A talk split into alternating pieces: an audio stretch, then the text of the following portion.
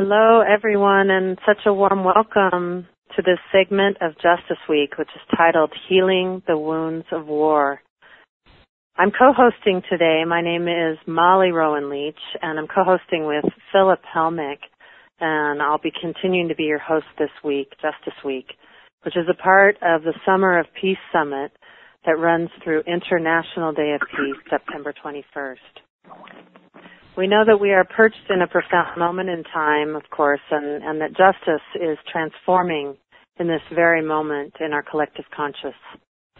Um, and this week so far, it, I've I've had the honor of hosting Arun Gandhi and uh, Dominic Barter of Restorative Circles, and we seem to be uncovering some very common themes throughout the week so far, which will continue to emerge. Just a few notes about the call today. Remember that you can access all the recordings for 48 hours after the session itself. Then uh, I strongly encourage you to consider opting in and upgrading to access the entire summer's programs. I believe that Alice Walker wrote a poem specifically for Summer of Peace, and that will give you access to that just by registering for this free series. I also would like to thank Philip Hellmich and the Shift Network for making this very important summit possible and free to a global audience. Those of you joining from the webcast, uh, please remember you can submit your questions that you might have via um, via the webcast module, and we'll look at that throughout the call. And you also will have, as a live caller or Skyper, um, we'll have time at about quarter of the hour for uh, live questions and then we'll wrap near the top of the hour with Making It Real, which uh, Libby and John will be offering some thoughts uh, on how to integrate the sharing that they share into our own lives. So without further ado, um, I just would, I'm just honored again to welcome our very special guests, Libby Hoffman and John Caulker of Fambul Tok International. Libby's also with Catalyst for Peace. I'd like to say a few words about their very significant background and then we'll go right in. Uh, Philip will start out the conversation. Uh, Libby Hoffman has been active in peace building for 25 years. She's been in wide-ranging areas of peace building and training. She's been a professor, program director, consultant, and funder. She's the director and founder of Catalyst for Peace, which is a Portland, Maine uh, based private foundation and again, the film Fambul Tok uh, was introduced last year at the South by Southwest Festival. It's an incredibly internationally um, acclaimed film, incredible in its illumination of the violence in Sierra Leone and the redemption and forgiveness that occurred. John uh, Caulker, of course, stars in that film, and it's a deep look and a tearjerker for sure into um, a, a very new model of justice, an old yet new model of justice. Now, John founded and has led the implement, implementation of the Fambul Tok program, which is on the ground since, since its inception in 2007. First, as the founding executive director of the Forum of Conscience, and currently as the executive director of Fambul Tok International Sierra Leone each of these people have so much more depth to their background, but in light of of the ground we will cover today together, I'd just like to um, pause and honor them and honor the people of Sierra Leone right now. And now uh, to welcome my co-host Philip Hellmich of the Shift Network. Philip. Wonderful. Molly, thank you. And Libby and John, thank you so much for being with us. I I asked Molly to join this call because, um, as you know, I lived in Sierra Leone from 1985 to 89, uh, serving with the Peace Corps, and got to go back extensively between 98 and um, through 2005. And and I have to say, um, Sierra Leone taught me so much. There's so much power and beauty that I learned from people in Sierra Leone, and it was just heartbreaking to see that the war just destroyed virtually everything in the country uh, leaving not only the physical scars, but also emotional and spiritual ones. And it, it added a, a level of, of desperation on, on, on my friends in the villages, on the country, that was already prior prior to the war was already at the bottom of the global poverty index.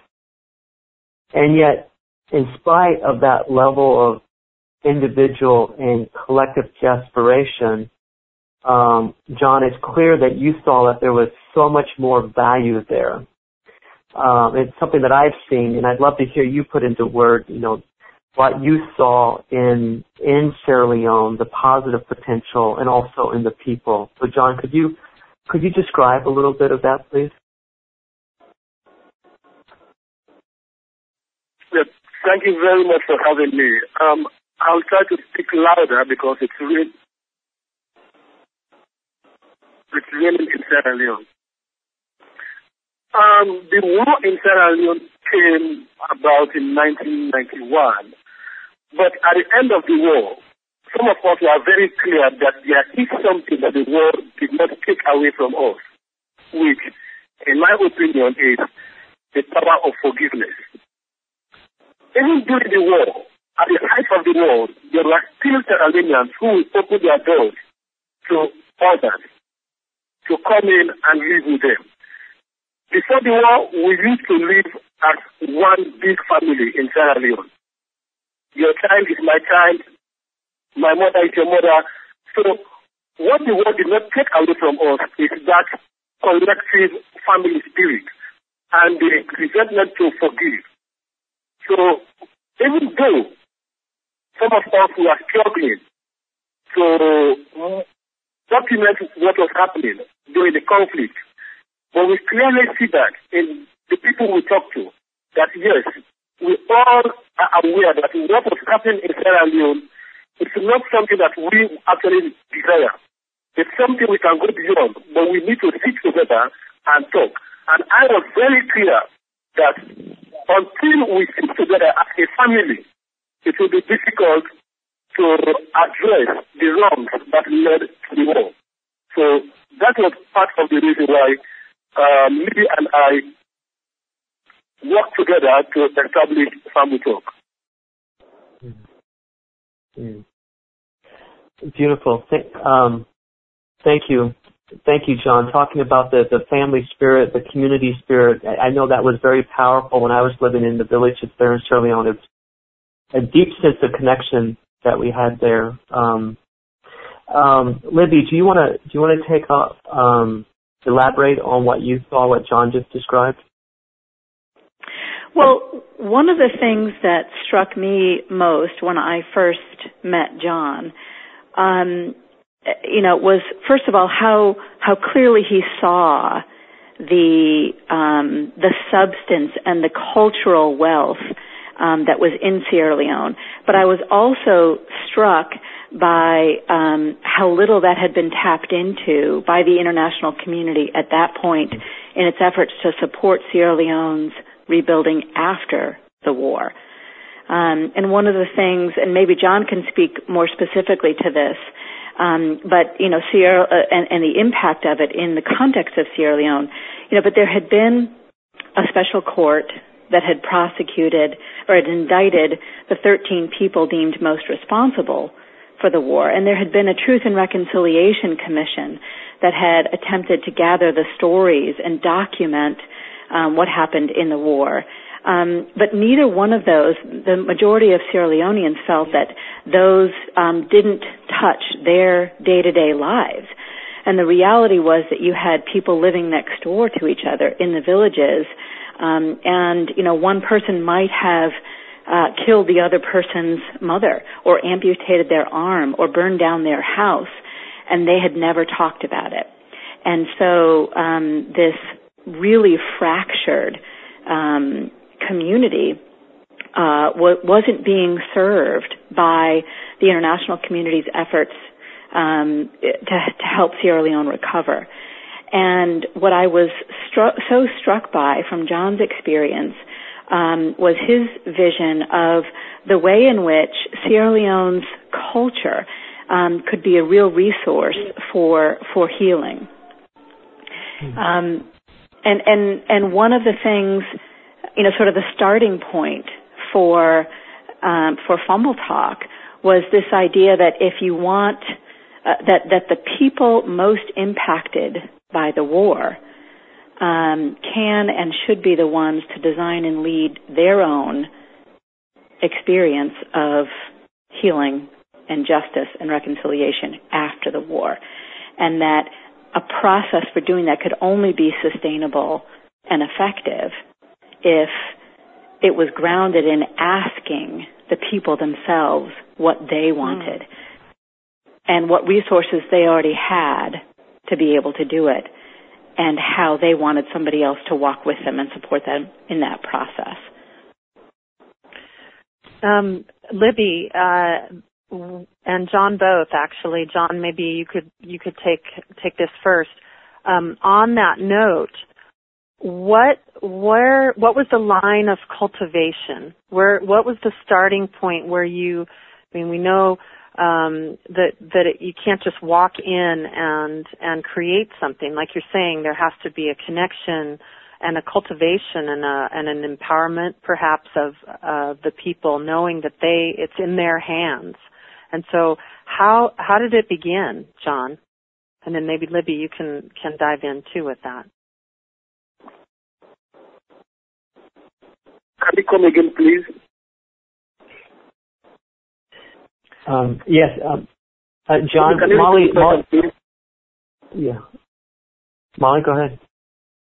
Uh, is, I think he was asking um, to ask the question yeah. again. Is that the case? Okay. Yeah. And thank you so yeah. much, everyone, today. We have obviously.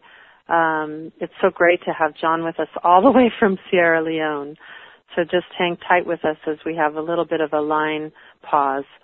Um, so John, what I'd love to hear from you is um, the moment um, and and the time of cultivation with the community on the ground.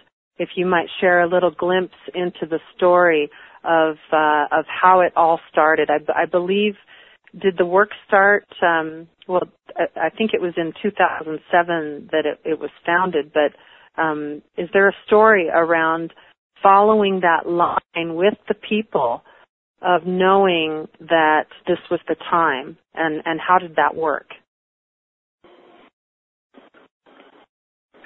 Okay, thank you. Um, first, we started through consultations. We had meetings in all the districts where we invited um, stakeholders to sit together. First, we asked them, do you want to reconcile? How do you want to go about it? What exists within your tradition? And how can we work with you? And within the first and second consultations, it was clear that the people who were in attendance were, were very clear that those who were indicted by the special court. According to them, they were not the people who bear the greatest responsibility for the acts that occur in their community. They see their neighbors who burnt down their only marriage, their neighbor who burnt down their house, their nephew who killed uh, their father. So they wanted to engage with people within their community on what went wrong we used to be one big happy family where um, if a child is very bright and very brilliant in a community, the community will contribute to send that child to university. What went wrong, instead of supporting children, they turn around to give children guns to kill their parents. What happened? Why did they send um, the, the elders in the house and set the house ablaze. So the people we talked to were very clear that this is exactly what they want. And this is the right time to engage, to sit together. And they are also suggesting that according to the Sierra Leone tradition, it's important for them to sit around the family circle and discuss. It is important for them to discuss things right in their community, not to travel to the big towns so that they can speak mm. freely. So within the first few months into the program, it was very clear that this is the right moment, and the people of Parliament were very much thirsty for the opportunity to dialogue, to dialogue with members of their community who burnt down their who burnt down their um, village property, who killed their loved ones, but yet still they walk on the same footpath to go fetch water. So there was that eagerness to engage, to discuss. And right from the start, we saw um, that the people wanted to own the process. So we were very clear that we are not here to work as a typical non-governmental organization, but rather to accompany them to achieve what they want to do. And by then, what they want to do is to dialogue. So we only work with them to create a space that is through the bonfire at, night after the purpose to really sit together and discuss, having the offenders come into the middle to acknowledge what they have done and ask for forgiveness.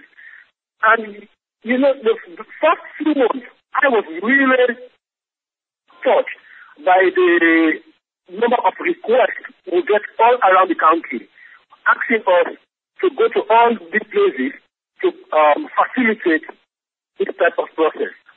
And certainly we were very much concerned that we cannot go all across.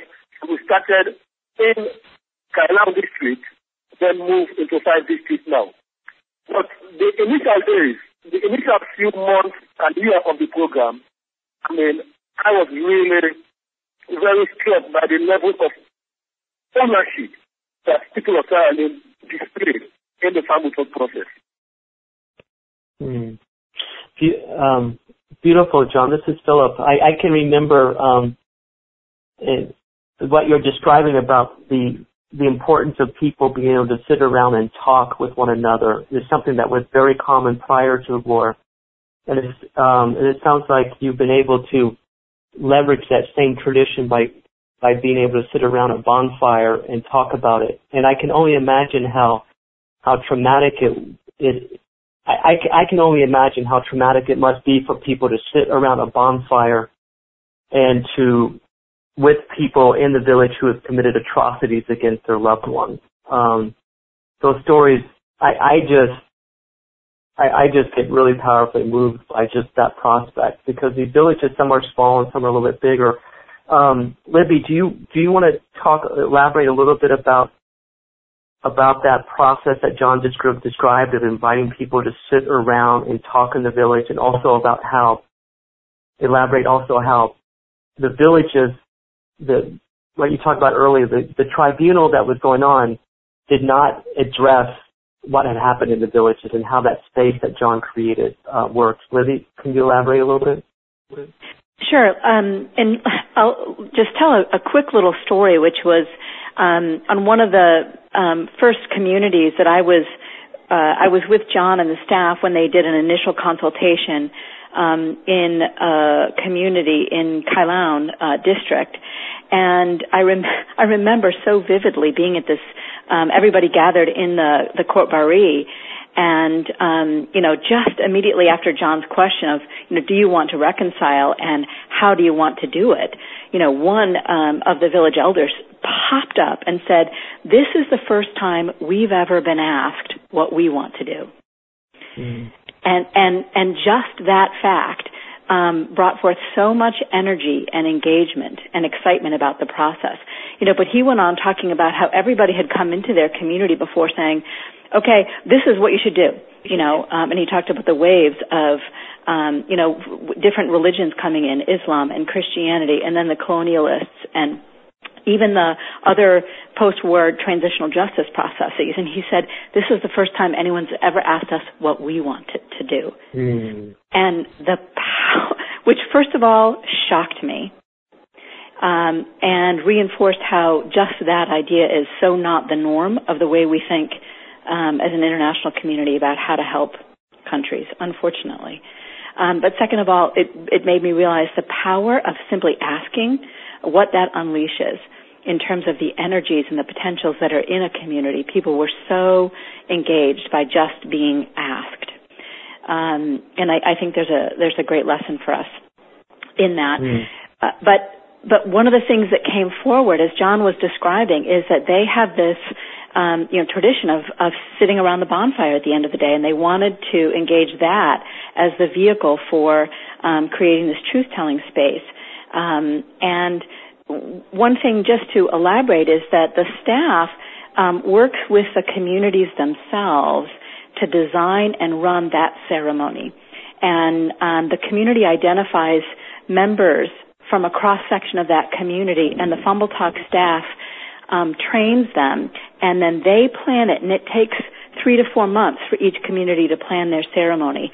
But in that process, they are rebuilding reweaving the fabric of community. They talk together. They make decisions together um, across um, all of the different um, interest groups, and as a result, they're reknitting community, and that's one of the purposes of of the Fambul Tok approach. So they plan their ceremony, and that's part of what makes when you actually come time for the bonfire ceremony. That's part of what makes that space safe. Is that they mm-hmm. have um, created it themselves, and everybody is engaged in it. Mm. Um, and so, um, and they know that they're invited um, to come forward because they, uh, you know, and, and told that they won't be prosecuted for it. Mm. Um, and, and they're reminded of the importance of their cultural um, sort of impetus to to tell the truth in front of the community and to acknowledge what you've done and apologize and forgive. Um, and I, you know, for the first Fambul Tok ceremonies that I witnessed, I was just astounded at um, the level of freedom that people felt coming forward and and, and telling uh, and telling their stories. Um, there was a real sense that um, the community was there to support their individual healing, whether they were a victim or a perpetrator. Mm. Be- beautiful, Libby. Um, just want to acknowledge that you you. Just to can I add uh-huh. Oh, please, John. Please add a lot. Yes, because the bonfire is the beginning of the long journey to reconcile. And what makes the space very um, important to them is because they work together collectively as a community with all the committees we establish, all the hundreds of volunteers to create the space. So they see it as their space. And they are able to take the opportunity to come into the space to ask for forgiveness. And that is the beginning of the long journey to forgive. Because what we see after that is there is just that urge by the offenders to help the victims rebuild their houses, to help the hmm. victims mm. with their domestic um, work, to help communities rebuild the structures. So there is that opportunity for them to come together as one unit again. And that is the long journey which we commit ourselves to accompany these communities to, to ensure that the fabric of the community is not only built, but it is sustained. And who is best to sustain this structure is the community themselves. That is why they own the process and they are always trying to protect their process. We are only working with them to um, help them achieve what they want to do. Mm. Mm. Beautiful. It sounds like it sounds like John that you you and your team have played a really important role of creating the opportunity for people to engage in that process. Um, Libby, um, yes. Libby, and I'll, yeah. I'll also attempt to highlight the opportunities that arise beyond the bonfire, which is working together in the same community farm. Women coming together to discuss issues that relate to women through the Peace Mothers program. The youth mm-hmm. coming together to play around um, soccer. Mm-hmm. Soccer mm-hmm. for reconciliation. And also there is a mm-hmm. peace tree that they dedicate in the middle of the community where they seek to address um, ongoing disputes. So now they are using the structures to address not only the past but also the present challenges in the community. Mm. Mm. Beautiful. So just to just to to just to, to build on that really quickly, what um, one of the ways I think you're exactly right, Philip, that what they're doing is um, is creating the space for the village to do this themselves. One of the ways that they create that space is after the ceremony, asking the villages and facilitating them in a process of how do you want to follow up with this. Um, and the the peace tree and the football for reconciliation and the peace mothers and the farms, those are all the activities that the community members themselves um, identified as as ways they want to cement um, this uh, this unity that they have cultivated through planning and running the ceremony, and um, and carry it forward to be sustainable. Um, so so Fambul Tok facilitates that process of um, helping the communities, um, uh, you know, lead in their own sustainability program. Mm-hmm. Also. Mm. Beautiful. And, and, and Libby, you documented a lot of this on, on film. Do you want to tell us a little bit about, about the film and some of the powerful stories? Sure. Yeah. Well, um, I had been prior to, to meeting John. I had been working with um, Sara Terry, who's an award-winning documentary photographer, documenting other stories of forgiveness and reconciliation in different post-war African settings. And um, she was she, and it was actually she was the one who had while she was in Sierra Leone doing um, that work, had met John and connected him to me.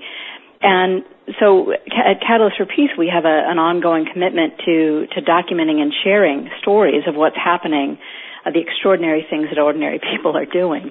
Um, especially, you know, around international peace building. And so, as Fambul Tok, the program took shape, uh, we knew from the beginning that we had to be documenting it in film. And um, neither Sara nor I had made a film before, but she um, knew folks who had and put together a film crew.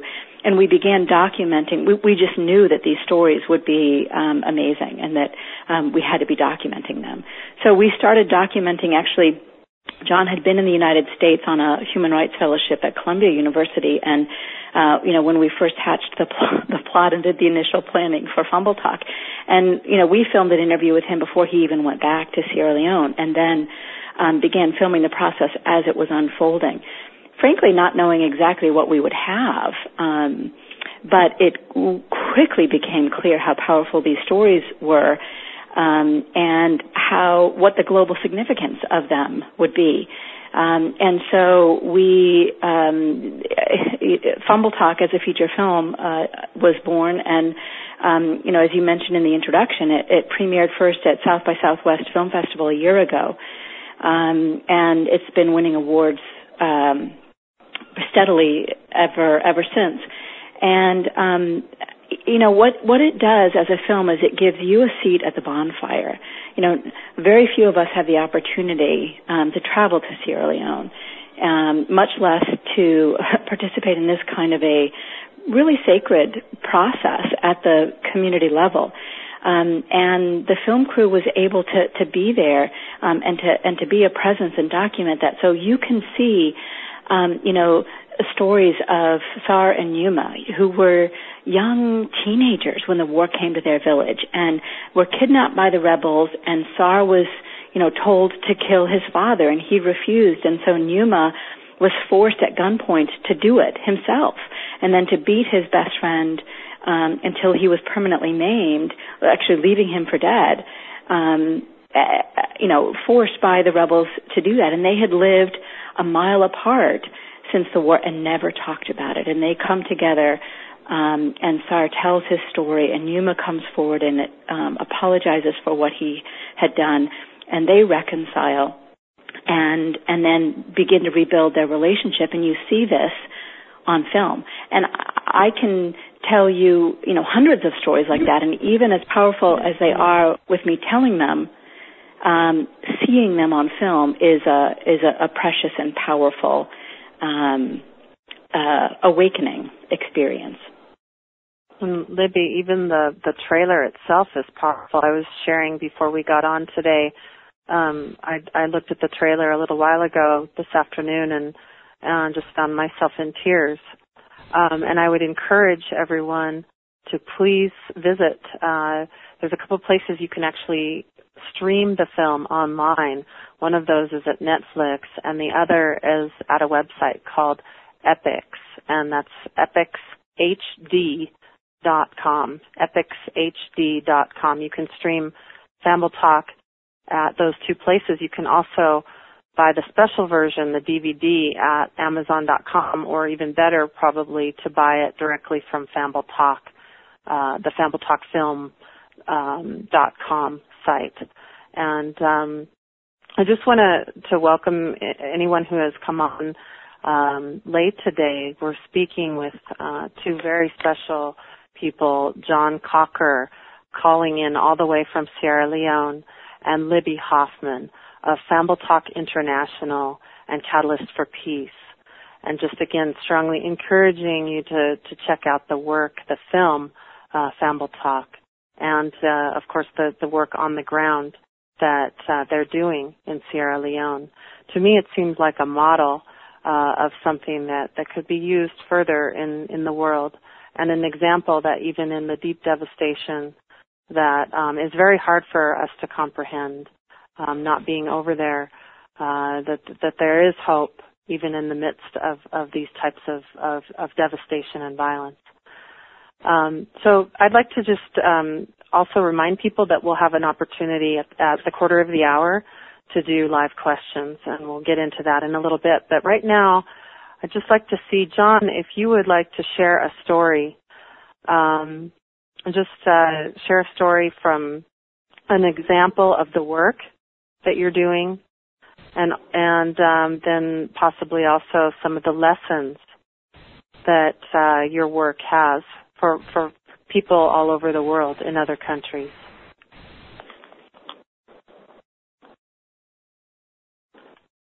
Yeah. Um, John.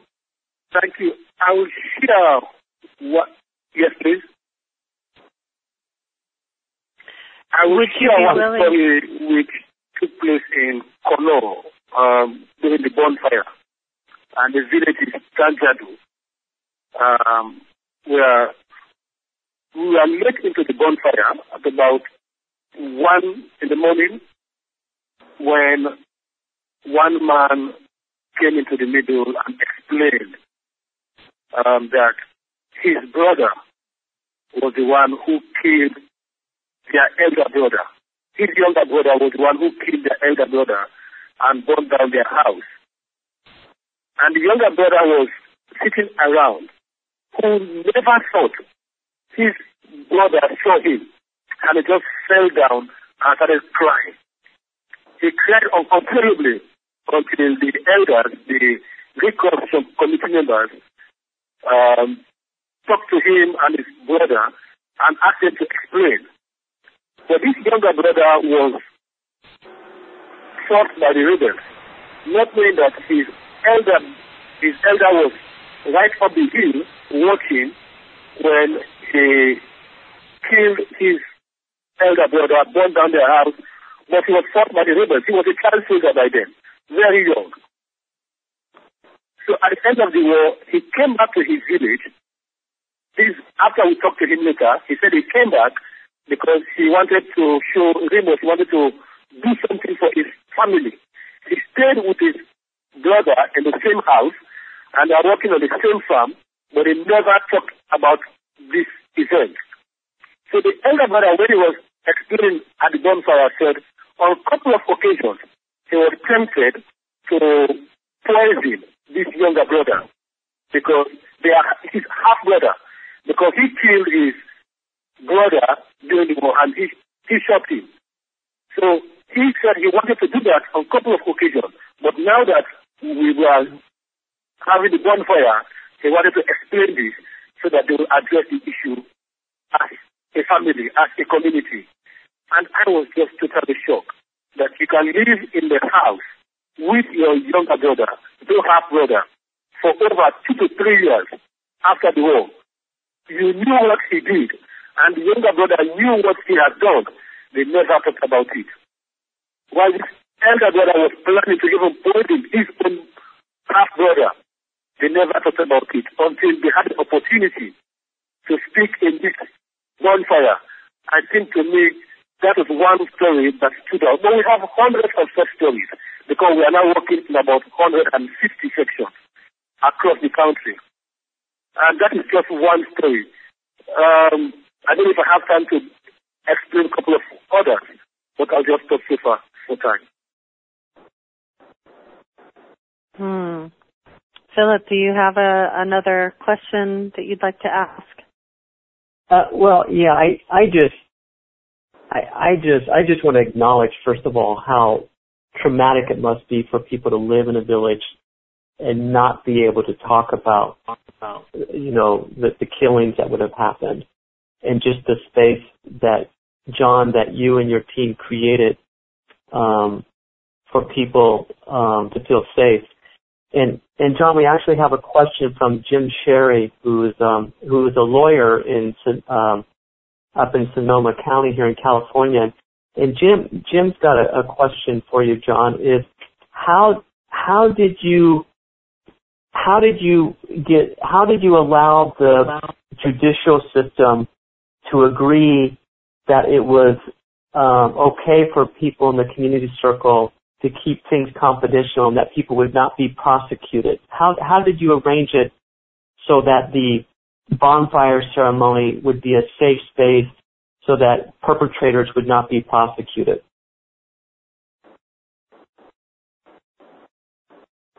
Yes, thank you very much. Um, at the end of the war, um, there was an agreement which provided um, a blanket amnesty, and the special court was created to try those who bear the greatest responsibility.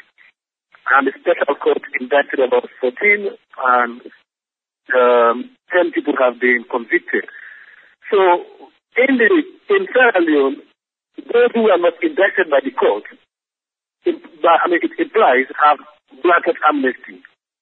Um, so it is within that system that people could come forward, acknowledge what they have done, and ask for forgiveness, knowing that they've all got blanket amnesty. But it is also important to note that in the eyes of the community people, they are not only looking at blanket amnesty, they are looking at the family process as a system of justice within their community. The naming and shaming of family members. And beyond that, it's also the collective responsibility of the family, of the community to support victims. For the victims and the perpetrators or offenders not to shoulder the burden alone, but the community works with them. They help them shoulder the burden, you know, after acknowledging what they have done. So in principle, it's more because they want the blanket amnesty.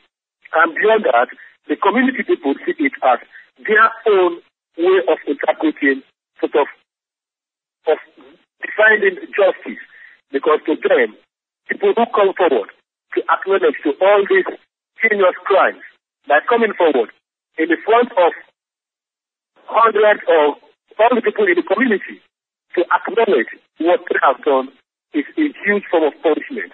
And for them to live with that, to offer their services in the community is some amount of justice by their own definition. Mm. Beautiful. Um, wow. Um, hmm. Um, I, I, just want to pick up on this. One of our one of our people um, calling in would ask us just to summarize the story that you said. Um, that uh, the story you told was that there was a younger half brother um, had killed uh, the father, and then they never spoke about it for two years. For two years and that the older half brother thought the older brother was thinking about killing his younger brother, but finally forgave him. I mean that that's just a level of intricate justice work that is just just incredibly powerful. Um, uh, Libby, um, can can you can you tell us of, of a story that just really powerfully moved you in the documentary that you created? Sure. One of one of the most moving for me was um, in a village called Dabu, which had been a rebel stronghold in the war. And um, this was a situation where the rebels, um, uh, when when they came um, on this particular day, uh, this one woman and her family escaped, except their youngest child, who was seven years old, um, a daughter, and the rebels captured her and tied her up and beat her, wanting her to tell them where their food was um, was hidden because they had in fact buried it, um, and to, to keep the rebels from from uh, stealing it. And um, they ended up beating her to death.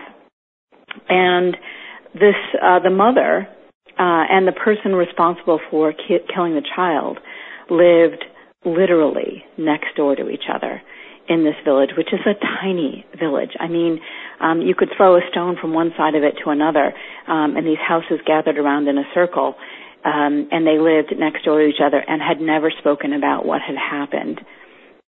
And one of the things that struck me about this um, story was at this bonfire, first of all, it was the perpetrator um, who came forward.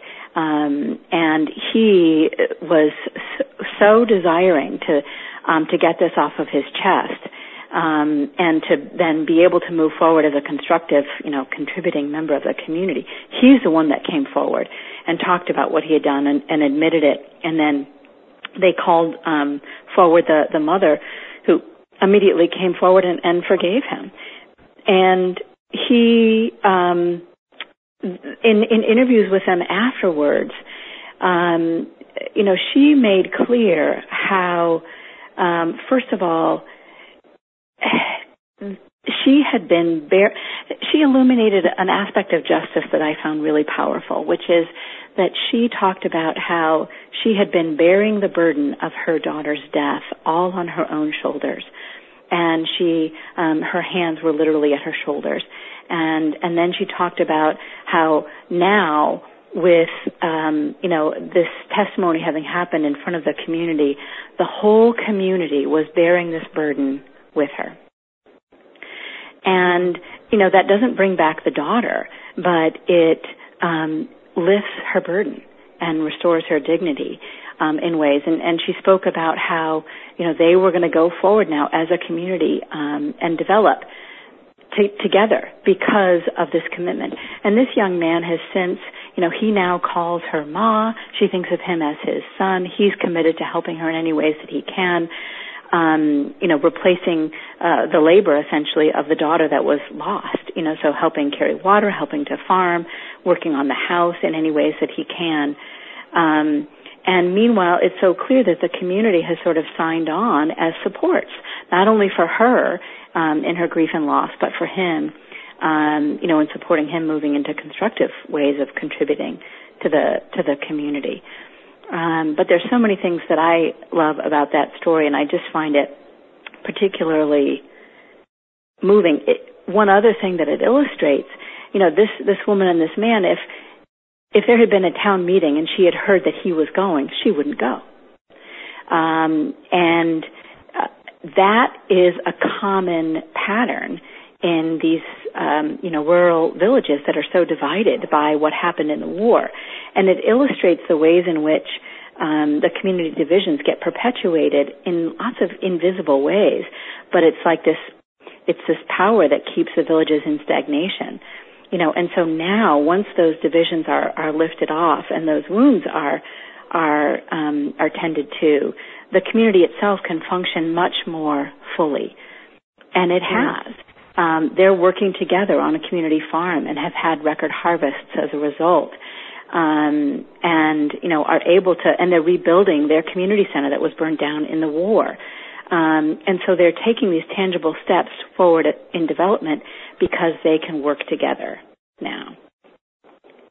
Libby, it seems like that that hits a very core principle of the of the broader transformation that we may be in right now um, in in global justice and and per, perhaps in our Western justice system in particular. And I'm wondering um, if if you might speak a little bit to how you might see um, Sierra Leone, and, and I know, of course, um, also in Rwanda, some of the, the same practice, uh, similar practices, actually, which um, the two of you probably are even more versed than I am in, certainly, uh, of um, the gacaca courts and um, same principles of, of bringing uh, the, the perpetrator and the victim together to harvest the fields and to rebuild the homes and um, how do we how do we do that here in America?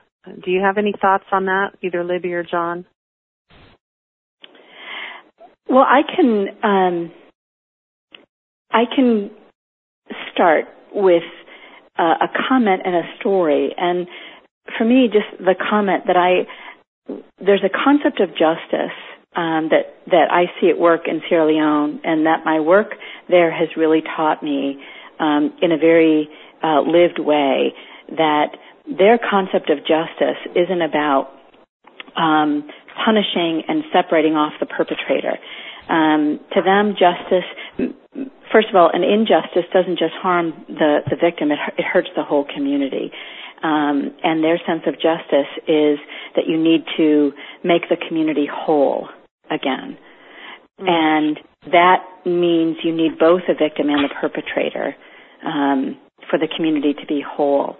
I find this concept of justice to be um, so inspiring and also deeply challenging and engaging. And I think I don't have a um, a vision for what that would look like manifested in the United States, but I I, I do think that it, it's we have to take Sierra Leone's example and look at its implications for our culture and context um, mm-hmm. and and ask what can we learn from it and what would what would we look at. So as much as anything, I think having those conversations, using that example and those stories um, to examine our own culture, to me, that's what needs to happen next. Mm.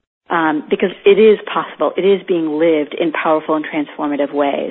So I think to say that it's not possible, um, you know, after you see these stories and this example in Sierra Leone, um, I, I, I just I don't think that's accurate. Um, one, I, I gave a presentation on Fambul Tok to a group of middle schoolers in Philadelphia, um, and didn't think all that much about it, but found out a couple weeks later they had been out on a field trip, and um, things had gotten out of hand, and one student had ended up hitting another student. And the students themselves decided instead of sending this girl off to the teacher, what they wanted to do was to sit down in a circle under a tree and talk it through themselves, which they did. And one little boy raised his hand at the end and said, "Hey, we just had our own Fambul Tok." Now, Libby, is that that the tree that's designated for these kinds of things? I'm just um, curious to know if there's a specific marker for a spot where initiations can happen like this, of of going into it more deeply. In the Sierra Leonean context, you mean, or um, is that part of Fambul Tok? Is that what you're asking, or is that in, in this in the situation of well, these middle schoolers. In, in thinking I mean, about the process of, of, of how things are initiated, I know, of course, the, the bonfire has great relevance. Um, but is there another place like a tree in, or, or uh, some other place where it's known that you can go there if you have a conflict and want to um, move move forward with it?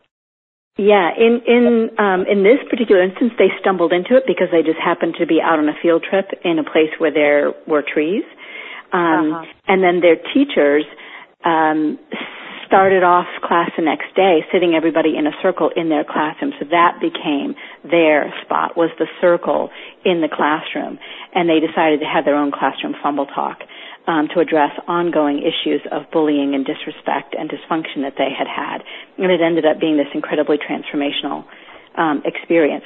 So I, I, the need to create a safe space, um, you know, in the same way that the staff has meticulously done that in Sierra Leone, to me that would be a critical piece of any broader application. What makes a safe space? Um, mm-hmm. and it, it, you know, in the Sierra Leone context, it's a, it's a, it's not a, an imposing building with pillars out in front and people in fancy costumes right. presiding in the front of, you know, rows of hard wooden chairs.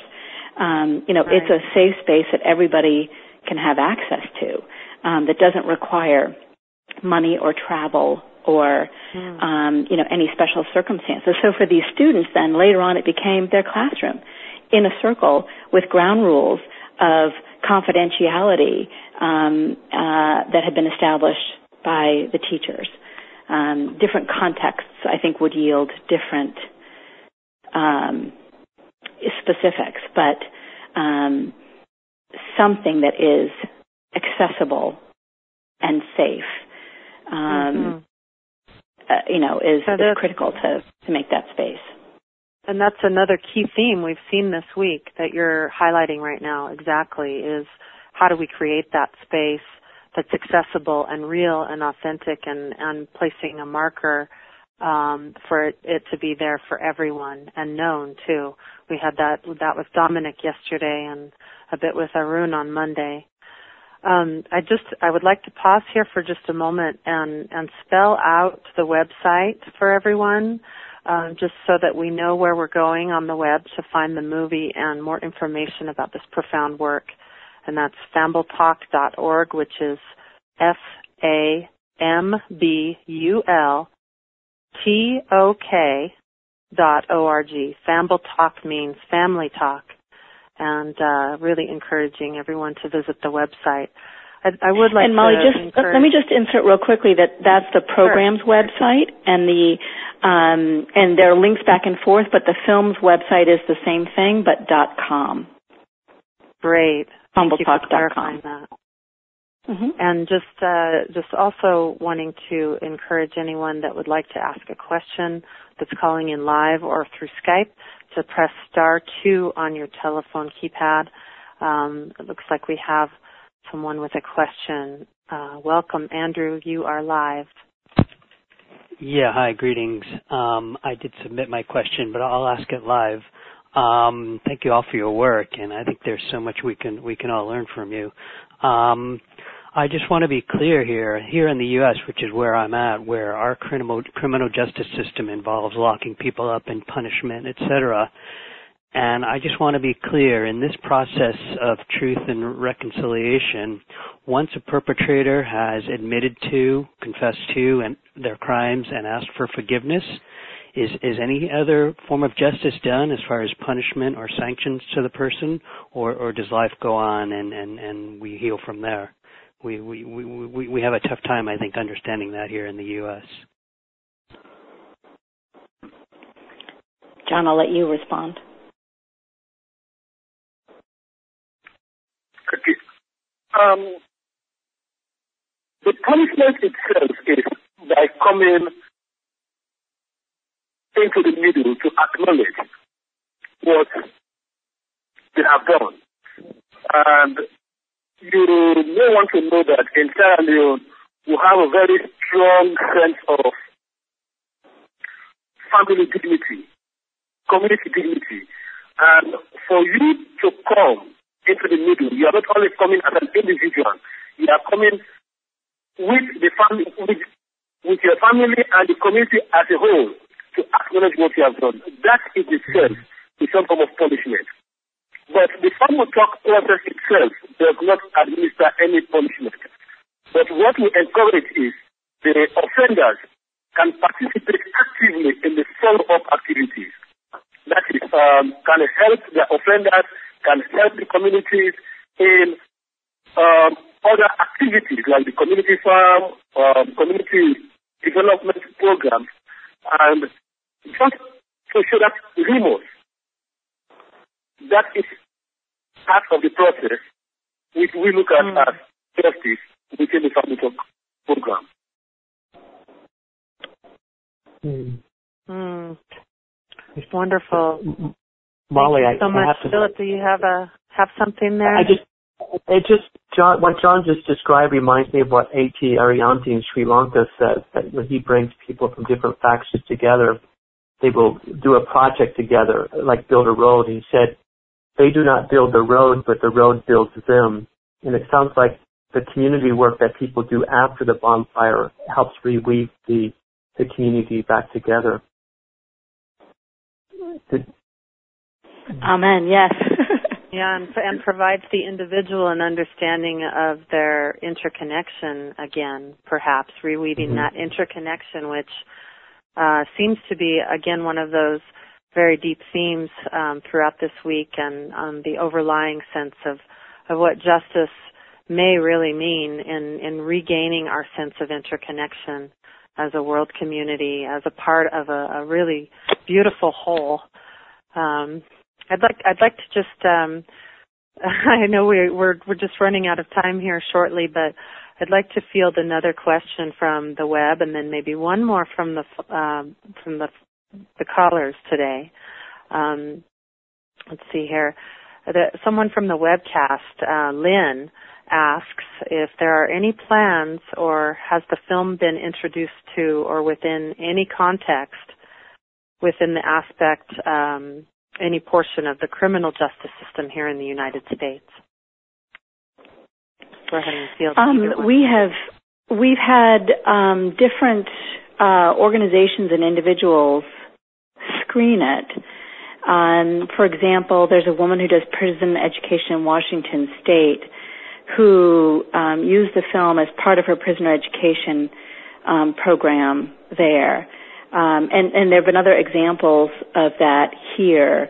Uh, I, I, mean, you know, in in in other ways, um, it's um, it's not something. Uh, I mean, it's it's something that we would love to encourage more of, and um, so uh, you know, are are really eager to help uh, make those connections and promote awareness of the film and of the opportunity for the for the conversations that watching it can can spark. Mm. Great. And just uh, want to go ahead and field one more caller. Um, looks like uh, Mike. Mike, I'll go ahead and unmute your your mic. Welcome. You're live. thank, thank you. I, it's more just a comment. Is I'm listening to this, and I'm in the United States, and I'm, I guess what it is, I listen to these people that have figured out a way to work beyond that kind of terror and horror. And when I come up to a situation which seems to me maybe to be serious, and it's really not that, it's pretty minor compared to that, I can remind myself, look, people in the world can figure out how to get beyond this stuff. So mm. to me, just listening to this, it's it, in a personal sense gives me something to anchor on. Thank you. Mm, Great. Thank you, Mike. Thank you. It, if ahead, I can just jump in, I, yeah, just one of the you know, we get um, comments. My favorite comments from um, viewers who've watched the film from audience members are things like, "Wow, um, you know, I'm having a real conflict with one of my colleagues at work, and now I'm inspired to, um, you know, either to not let it upset me or um, to apologize to them or to forgive them for something that they've done. My gosh, if somebody can forgive somebody who's murdered members of their family, I need to forgive this woman who has you know, done this to me at work, um, or you know, whatever the situation may be. So, um, I, you know, I, I do think these. Um, I love those kinds of comments and stories and, and examples. Um, you know that that seeing how other people can move past such horrific deeds inspires us to to ask those questions of ourselves. You know, who do we need to apologize to, or who do we need to forgive, or what mm. what do we need to put in a little bigger perspective. It, I, well, it those are powerful opportunities for self-examination. Very much so. Well, we're at the top of the hour here and moving into our few closing comments here. And I just would like to thank you again, John Caulker. Thank you so much for all the work you do in Sierra Leone and beyond and for, for dialing in today. And also to acknowledge Philip. Um, Philip has a book called God and Conflict that I just want to acknowledge and honor, um, which includes many stories of his Peace Corps service in Sierra Leone. And Libby, of course, um, to you for everything that you are doing with uh, Tok and with Catalyst for Peace and over so many years of your life. And just inviting each of you, um, Libby, Philip, and John, uh, for final comments from what we've shared together today and, and perhaps how we might um, take it into our lives, uh, a practice or, or, or anything you'd like to share in closing today. John, would you like to start? Okay, um, I will start by commenting on the importance of the safe space. Fambul Tok has succeeded because the, the space we create is a realistic space created by the people themselves. And I think that is the bottom line. For people to feel secure, to discuss, mm. to say things that have been affecting them for years. I think that is important. And that to me is a lesson we should learn within the human rights community and development practitioners. That it's important to consult people. It's important to create an atmosphere where people can speak up freely and allow ourselves mm. to respond to their needs. That is the lesson I would like to share with everyone. And I want to thank, I mean, the people I'm working with, the team, the volunteers, for allowing me to be a part of the Fambul Tok team in Sierra I feel really good to be part of this great work. Wow, thank you so much, John. And Libby, go ahead. Well, I guess I would share something on maybe a little more personal level. I just um I walked by the movie theater around the corner from my office yesterday and there's a new movie that I can't wait to see that I had never heard of before called The Intouchables. Um but the tagline on it is what gripped me. And the tagline was sometimes you have to reach into someone else's world to find what's missing in your own. And I have to say, for me, the joy and the challenge of working with Fambul Tok um, has been the discovery of this incredible, rich understanding and lived understanding of community. Community as this power, really, that supports individual healing. And um, it's made me so much more aware of the ways in which that has been missing from my culture and my experience. And I think it's one of the things that most impels me to continue working with Fambul Tok and to want to share the stories is because I want to experience the richness of that directly myself. And I'm hoping that um, as we help to grow these stories and processes in Sierra Leone and we grow the ways we're sharing them and learning from them, then that can help support, you know, my own culture and my community and my life um, to to include this incredibly uh, just a richer understanding and demonstration of of community. So it's um, you know to me that's both sort of my inspiration and my and my hope.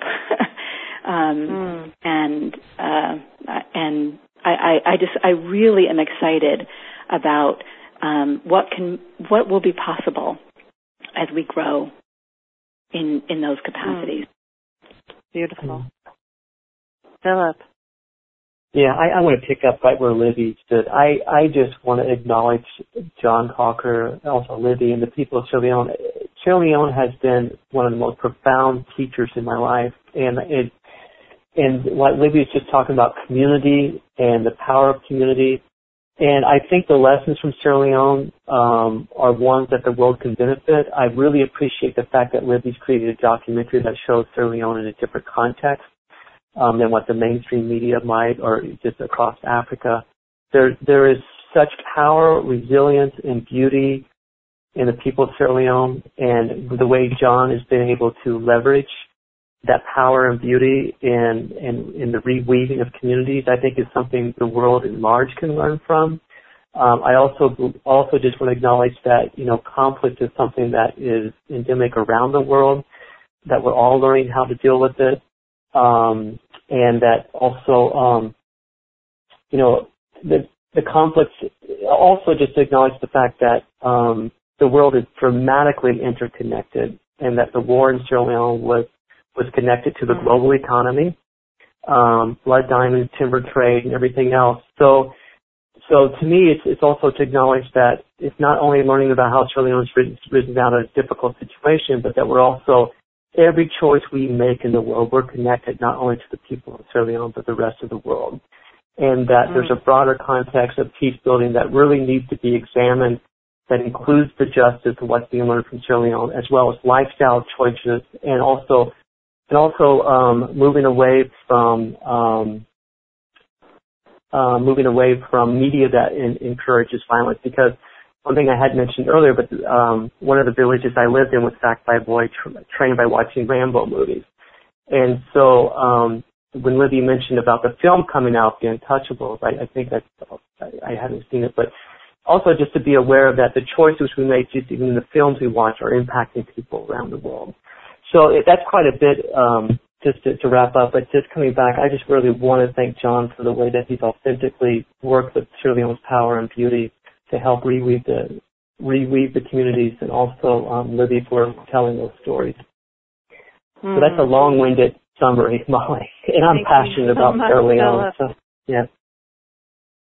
Uh, thank you so much for sharing that depth of, of your experience and the insights from it. Um, and I just want to again thank you all for being in this circle today from wherever you're calling in from or webcasting in from around the world. We are connected. We know this deeply and these opportunities to connect in this way help us to then bring it into our lives on the ground. And I just want to acknowledge again the Shift Network, Jeffrey Kine and Michelle and Philip and everybody at the Shift Network for bringing this beautiful summit to us for free. Um, tomorrow, please join me as I host Kenny Johnson, who is a former inmate and who has authored an incredible book called The Last Hustle. And he has a lot of deep insights about the spiritual aspect of his experiences of freedom, even within prison and within some of the darkest prisons that America has. And I just want to acknowledge Kenny and invite you to join us same place here tomorrow at uh, 12 um, Pacific time. And thank you so much again, Libby and John and Philip. And have a wonderful rest of your day, everyone. Thank you. Thank you, Molly.